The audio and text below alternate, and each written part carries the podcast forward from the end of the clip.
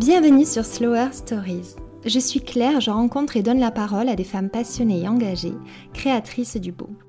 Elles ont en commun leur envie d'améliorer demain, de transmettre les valeurs qui leur sont chères et le sourire à tous ceux qui font partie de leur aventure. Parce que pour moi, c'est ça le beau, réussir à transmettre des émotions, des moments de joie et du bien-être grâce à son activité. Slower Stories est un espace sororal bienveillant et inspirant qui valorise la puissance créatrice des femmes présentant chacune d'entre nous et le mieux-être.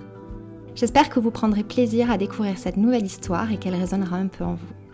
Bonne écoute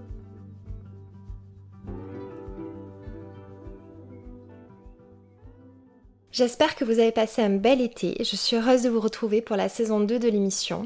Slower Stories, c'est avant tout une aventure humaine qui m'anime et m'enrichit. Je, suis impressionnée et inspirée par chaque rencontre avec mes invités. Et je suis ravie de savoir par vos nombreux retours que c'est aussi l'effet qu'elle vous font en vous aussi.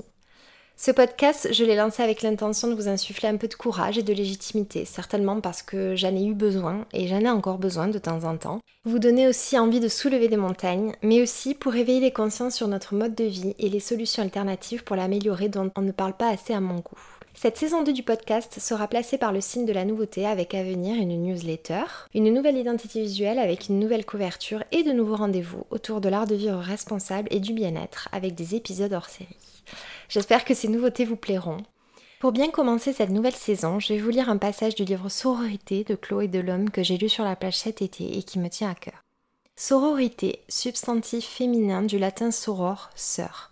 En latin médiéval, le mot sororité désigne une communauté religieuse de femmes. Rabelais l'a fait sortir de l'enceinte du couvent à partir du XVe siècle. Sororité devient une communauté de femmes ayant une relation, des liens, qualité, état de sœur. Hors de la foi chrétienne, de la structure familiale, de toute domination masculine. Une relation horizontale, sans hiérarchie ni droit d'aînesse, qualité, état de sœur un rapport de femme à femme, indéfectible et solidaire, un rapport de femme à femme, ni fille, ni mère, égalitaire. Le mot était dans le dictionnaire il y a dormi des siècles. Il a fallu attendre le mouvement féministe des années 1970 pour qu'il soit usité. Le mot était dans le dictionnaire mais personne ne l'utilisait, ce qui n'est pas nommé n'existe pas. La possibilité d'une communauté de femmes parfaitement autonome et totalement unie n'était pas bienvenue sous le règne de l'Église et du patriarcat. Il faut mesurer la dangerosité du concept. Par la sororité surgit l'indépendance, voire l'autogestion. Le système dominant n'a aucun intérêt à être perturbé par un contre-pouvoir. Longtemps, on a pu croire que le mot fraternité n'avait pas d'équivalent féminin, jusqu'à accepter sans moufter que le masculin devienne universel au creux de la devise française. Liberté, égalité, fraternité. Dans un pays qui compte aujourd'hui plus de femmes que d'hommes, l'idée de prendre le burin en fronton des peut parfois démanger. La sororité est un outil, un outil de puissance, une force de ralliement. S'allier en un regard, faire bloc, contrer en nombre. Pour autant, c'est un geste qui ne va pas de soi. Nous sommes conditionnés, la rivalité entre femmes est savamment cultivée.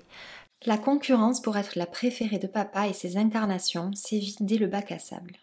La méfiance est souvent de mise, chacune si précaire en sa place, beaucoup redoutent d'en être dépossédée. Percevoir en l'autre une sœur ne va pas toujours de soi. J'entends en l'autre toute femme, qu'elle soit née femme ou soit devinue.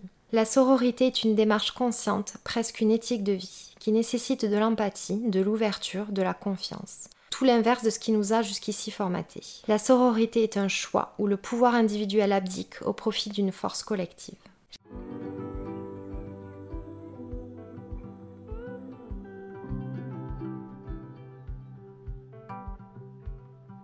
J'espère que vous avez aimé cette lecture et qu'elle fait écho en vous. Je vous donne rendez-vous mercredi prochain pour la toute première rencontre de cette nouvelle saison. À très vite